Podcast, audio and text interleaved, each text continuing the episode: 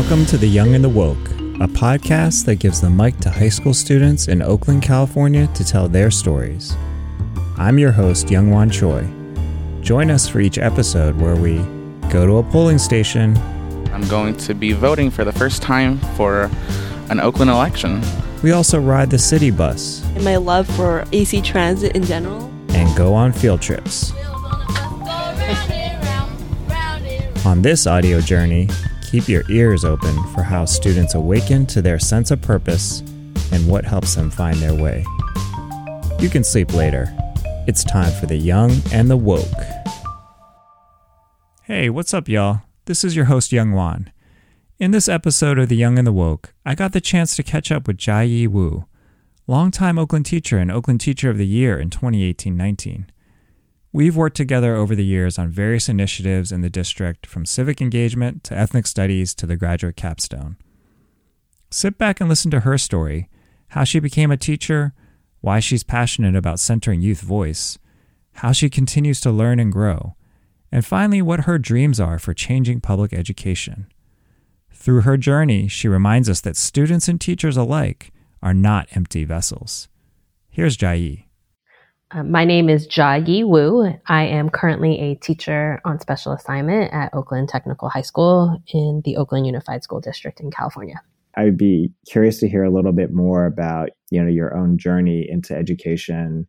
Um, so I didn't see myself becoming a teacher largely because my mom is a retired elementary school teacher now. And I saw growing up just the amount of commitment and hard work she dedicated to the profession, but I didn't really see the impact that the work she engaged in had on students. Went to college and I joined AmeriCorps, and AmeriCorps gave me an opportunity to work with teacher leaders. Really gave me a ground level appreciation of the day to day work, but also just the impact that that work has on young people. Daily moments of inspiration that feed the fire of, of teaching. And that's when I went and got my credential. So I went to Mills. I wanted to stay in the Bay Area because I knew I wanted to teach in Oakland. And so I remember um, this idea of youth power um, was really my focus how do we show young people that they do have a lot of power in their voice? Somehow, in conversation, a number of us who were committed to teaching in Oakland in the program decided that maybe we should try and apply as a cohort. So that way we could support each other. We um, ended up at Bret Harte Middle School, which is off of Coolidge Avenue in Oakland. And um, most of us were there for a good solid five, six years. And so it felt like there was some continuity of support because there were Mills alums there who um, had experienced a similar pedagogy. And um, that laid a solid foundation in terms of getting started in teaching in Oakland. I mean, that makes me think about just this idea of like, how do you sustain all of that? Because the, the daily challenges of teaching just like grind you down, you know? and so how do you, you know, how do you stay fresh? How do you stay bringing that passion every year?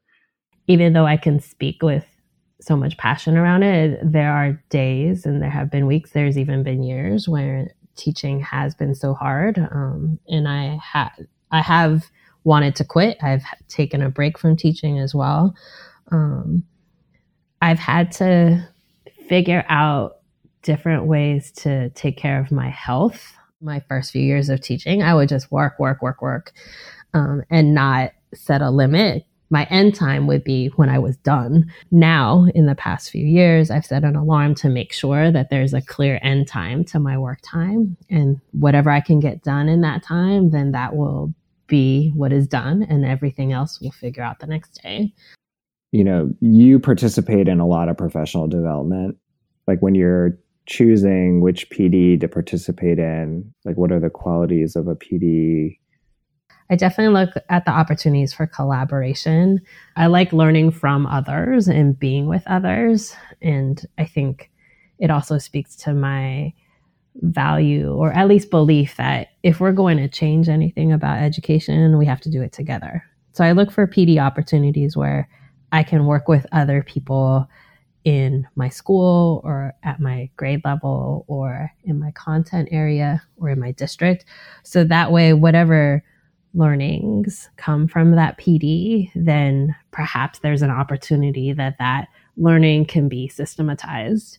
And then I also look at the facilitators um, and just their learning orientation. Like, are is it mm-hmm. the type of PD where I'm just sitting there as an empty vessel, taking in all the information where I'm lectured at, or is it one in which there's time in which we'll be able to interact with people, where I'll be able to plan, some time to process, because a, a lot of PDs, there's so much information to process.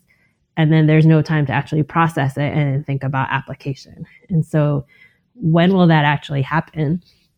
If not in PD. So, mm-hmm. um, I. You're like going to PD to get more overwhelmed. Mm-hmm. So, when have you experienced collective agency as a teacher, and what were you working on, and what allowed your group of teachers to come together? One of the most powerful collaboration teams that I've uh, been a part of was the ninth grade English California Studies team at Oakland Tech a few years ago more like eight, nine years ago. Um, it's like a few years ago. a few years ago. It's longer than that.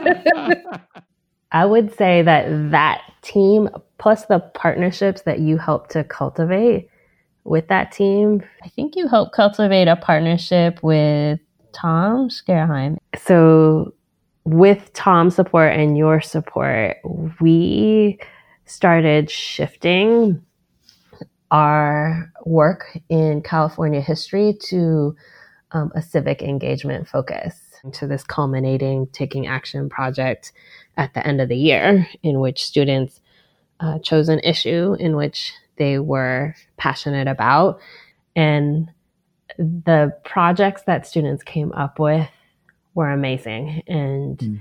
i think it went back to uh, what i shared earlier around this desire for thinking about youth empowerment mm and youth mm-hmm. voice. mm And that project epitomizes what I have valued so long in my life.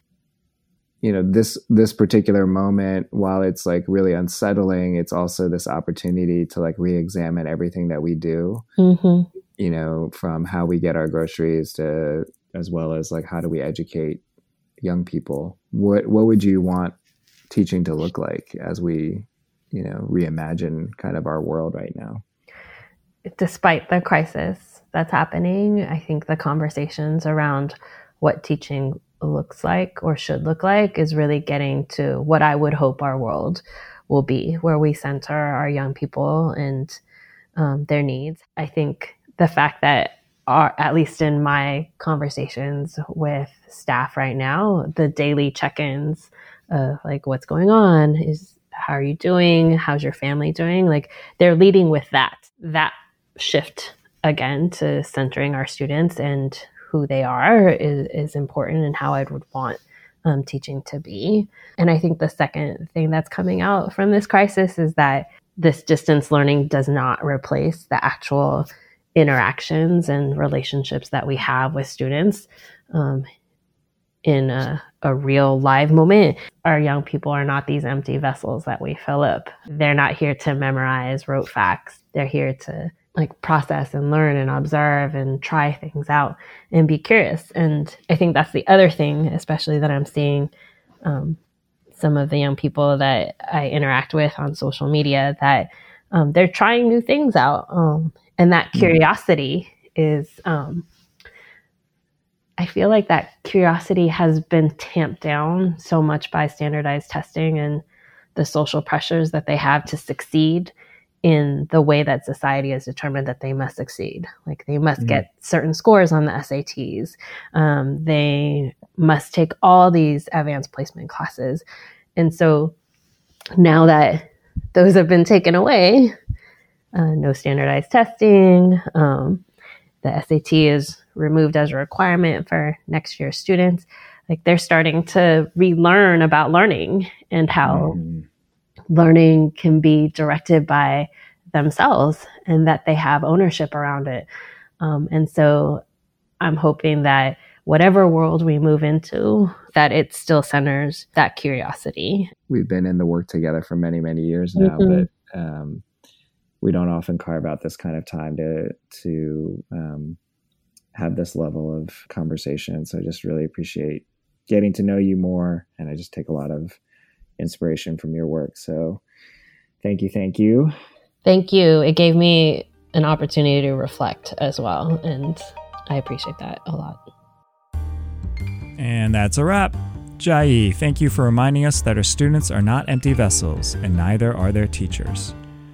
While we move through the uncertainty of distance learning, let's reimagine education with students at the center. Thanks to Rose Core, who helped out on this episode. And listeners, this podcast depends on you. If you like what you're hearing, take one minute right now to rate and write a review on iTunes, and share the podcast with someone who would enjoy the young and the woke. And until next time, stay woke.